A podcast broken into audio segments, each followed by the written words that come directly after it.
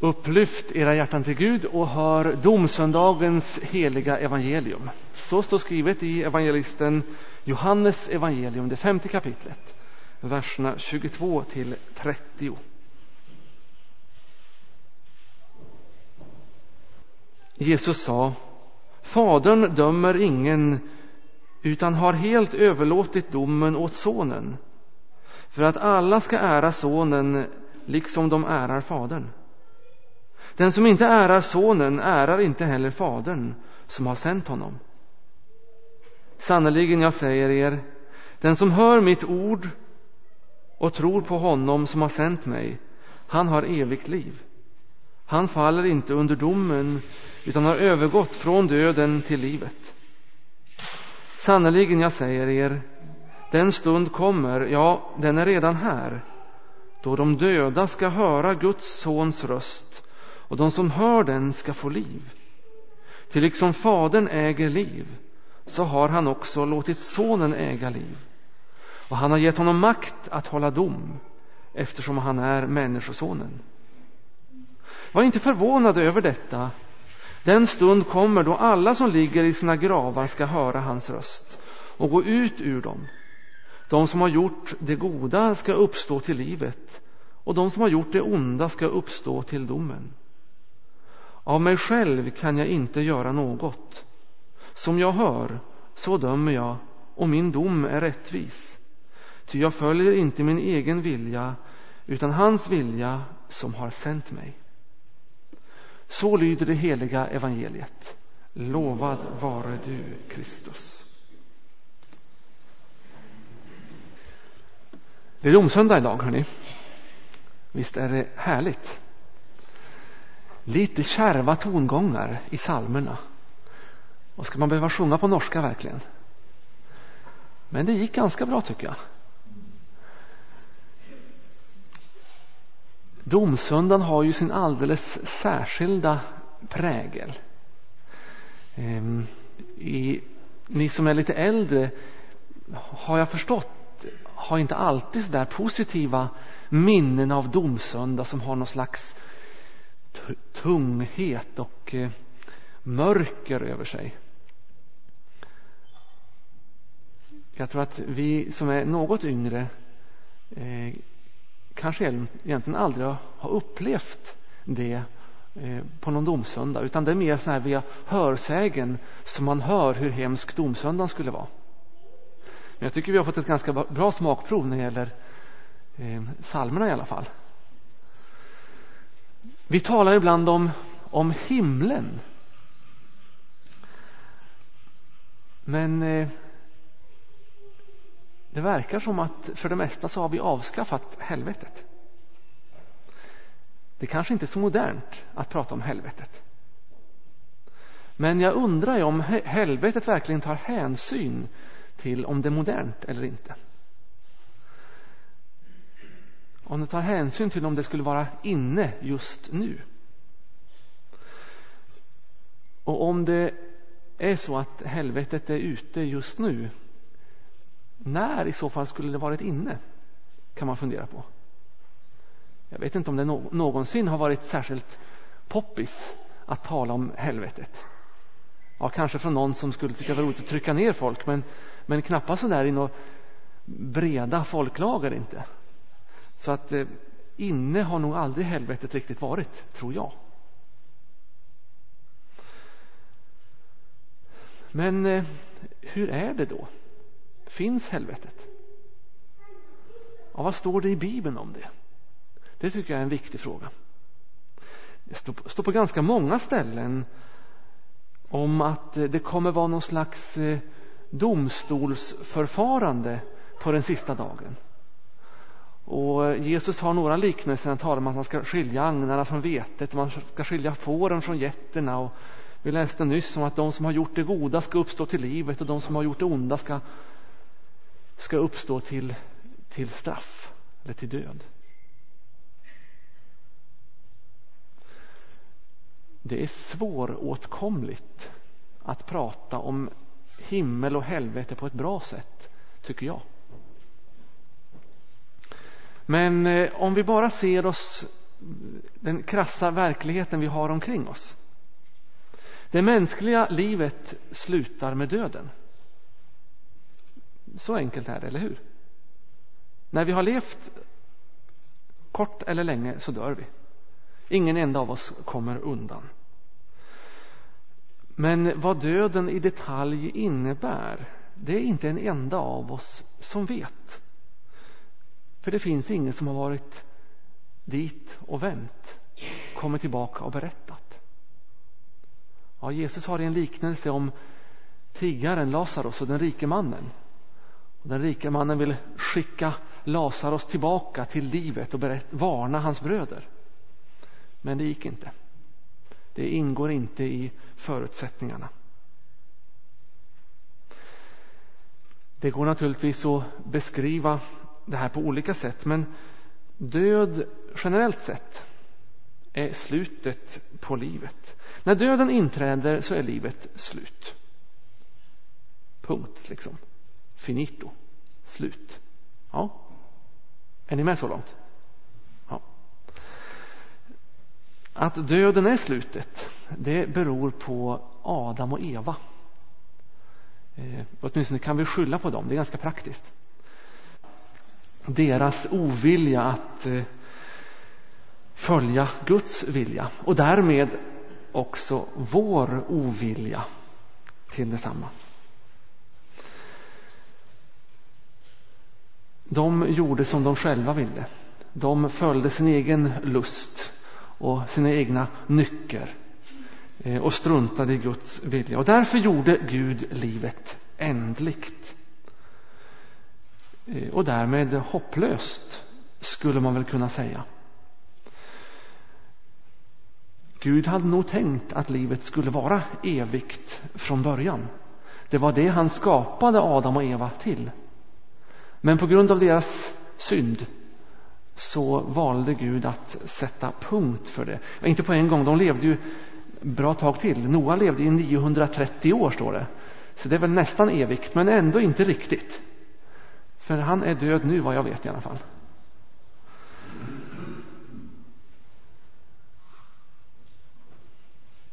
Nu tar ju vi det här ganska för självklart att det ska vara så här. Men från början var det nog tänkt att vi skulle leva för evigt. Och för Gud måste det här vara ytterst frustrerande, tänker jag. Här har han skapat allt så vackert och fint och sen så är han liksom nödd och tvungen till att sätta någon slags punkt för det ändå. Han som hade tänkt att vi människor skulle leva i godhet och kärlek i evighet. Och så väljer vi av fri vilja att strunta i hans vilja. Och det är därför som Gud efter, kan tänka mig, stor vånda och mycket grubblande faktiskt erbjuder en räddningsplanka, om vi får säga så. Inte för att vi förtjänar det, för eh, vi har vänt Gud ryggen. Men för att han är barmhärtig och god och han längtar efter oss. Han älskar oss så otroligt mycket. Gud, eh, Jesu kors brukar det där kallas oftare. Men det är inget annat än en just räddningsplanka. En väg som eh, ingen kunde ha anat i förväg. Men som Jesus öppnar då han först dör på korset för vår synd och därmed så är synden sonad. Och sen uppstår han till nytt liv. Och på så vis öppnar han vägen tillbaka från döden till livet igen. Att någon enskild människa skulle leva så gott och felfritt så att han eller hon skulle kunna ta sig förbi döden, det är helt orealistiskt. Men tack vare Jesu seger över döden så finns det en väg från död till liv. Det är faktiskt den enda hittills kända möjligheten att undkomma döden. Ingen kommer till Fadern utom genom mig, säger Jesus i Johannes 14. Det är alltså en mycket smal väg. Jesus själv. Det är bara om vi överlämnar oss i hans händer som vi har en chans. Ja, har du någon annan bra idé om hur vi ska komma undan döden så tror jag att det är välkommet. Men hittills i mänsklighetens historia så är det ingen som har lyckats hitta den vägen. Fastän många har försökt med allt möjligt. Men det är bara Jesus som leder från döden till livet. Men så är det det här med domen också. Det står att alla ska väckas ur sina gravar den där yttersta dagen när det nu infaller. De ska uppstå ur sina gravar till domen och dömas efter sina gärningar. Ja, och där står vi då alla chanslösa inför domen. Eftersom vi alla utan undantag har syndat. Det skriver Paulus i Romarbrevets tredje kapitel. Alla har syndat och gått miste om härligheten från Gud. Så är det. Men det är för väl att Paulus inte slutar skriva där. För i nästa sats kommer det, och utan att ha förtjänat det blir de rättfärdiga av hans nåd. Precis hur det domsförfarandet kommer att gå till, det vet vi ju inte. Men helt, helt klart är att den enda möjligheten att få en friande dom är att låta Jesu nåd göra en rättfärdig. Om du själv vill bära din egen synd till domen, ja, då har du ingen chans. Men om du låter Jesus bära den, ja, då ger han rättfärdighet som gåva. Då får du ikläda dig nådens rena dräkt. Den som vi får i dopet och som vi blir påminda om i konfirmationen. Och som vi också får liksom eh, tvätta ren all, allt eftersom den smutsas i syndabekännelsen och förlåtelsen, i nattvardens bröd och vin. Om och om igen får vi liksom förnya vår relation till Jesus. Därför är det också trösterikt att veta att det är Jesus som har fått uppdraget att döma, för han dömer rättvist. Han känner oss innerst inne och dömer inte som vi människor utifrån det vi kan se och förstå utan eh, utifrån gudomlig kunskap och helt rättvist. Att människan alltså först vänder Gud ryggen leder till döden. Och därefter sträcker Gud ut sin räddningsplanka för alla som överhuvudtaget vill. Om vi tackar nej till den räddningen, ja, då är det kört, vad vi kan förstå. Då har vi valt dubbelt upp att inte ingå i gemenskapen med Gud i himlen. Syndens lön är döden, skriver Paulus i Romarbrevet 6. Men Guds gåva är evigt liv i Kristus Jesus. På grund av det här så är det så avgörande att människor får lära känna Jesus Kristus. Vad som händer med dem som eh, aldrig fick höra om honom, det kan inte vi veta. Och det tror jag inte vi är kallade att spekulera i heller.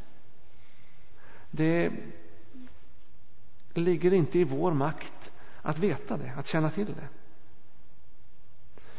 Jesus ska ju döma rättvist, så han borde ta hänsyn till det, tycker man. Men vi vet faktiskt inte. Det står ingenting tydligt om det i Guds ord.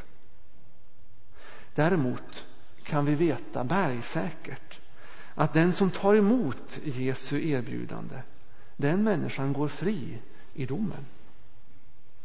Och Johannes skriver i sitt tredje kapitel att så älskade Gud världen att han gav den sin enda son för att de som tror på honom inte ska gå under utan ha evigt liv. Den versen tror jag att de flesta av er kan utan till. Ska vi läsa den tillsammans så, så kommer vi ihåg den. Så älskade Gud världen att han gav den sin enda son för att de som tror på honom inte ska gå under utan ha evigt liv. Gud vill inget hellre än att vi ska räddas till det eviga livet. Men han kan inte tvinga oss dit. Bara om vi vill höra till Jesus så finns möjligheten. Ofta hör man idag, också i kristna sammanhang dessvärre, att det ordnar sig nog ändå. Vi behöver då inte oroa oss. Det fixar sig nog. Alla får säkert komma med till himlen, till den stora festen där hemma. Och visst kan man få hoppas på det. Visst finns det stunder när man tycker att det vore praktiskt. Men det finns ingenting i Bibeln som pekar i den riktningen. Inte särskilt tydligt i alla fall. Bibeln är istället väldigt tydlig med att det finns en dubbel utgång. Ett evigt liv eller en evig död. Det finns inget belägg i Bibeln för att alla kommer med till himlen. Snarare finns det ganska tydligt sagt att alla inte kommer med dit. Och därför är domsöndagen en dag av stort allvar och stor glädje. Det kommer att bli en dom, men den som hör till Jesus går fri. Fusk, tycker någon. Så får det väl inte vara? Vad är det för sätt? Är Gud så ogin? Skulle det bara vara de som tillhör Jesus som klarar sig? Det blir ju otroligt trångsynt. Ja, men den möjligheten finns faktiskt för alla också. Ingen enda av oss här inne kommer undan i alla fall. Vi vet att Jesus finns, att han sträcker ut sin räddningsplanka till oss. Och vill vi inte gå på den så ska vi väl inte lasta Gud för det. Han vill inget hellre än att vi ska lägga våra liv i hans händer så att han kan ge oss det eviga livet. Det är Guds längtan.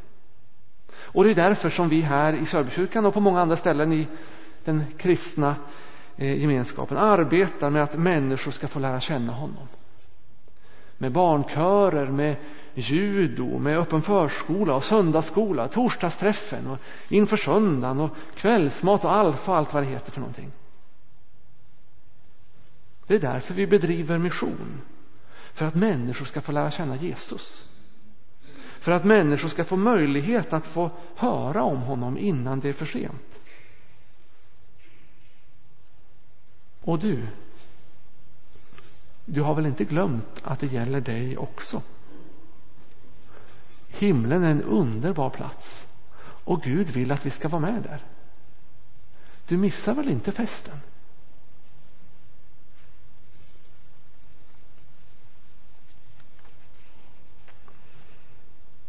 Gud, tack för att du har räckt ut korsets räddningsplanka för oss. Hjälp oss att gripa tag om den. Hjälp oss att gå den. Ge oss kraft och mod så att vi vågar lämna oss själva i dina händer och får, vara med om den stora festen en gång. Amen.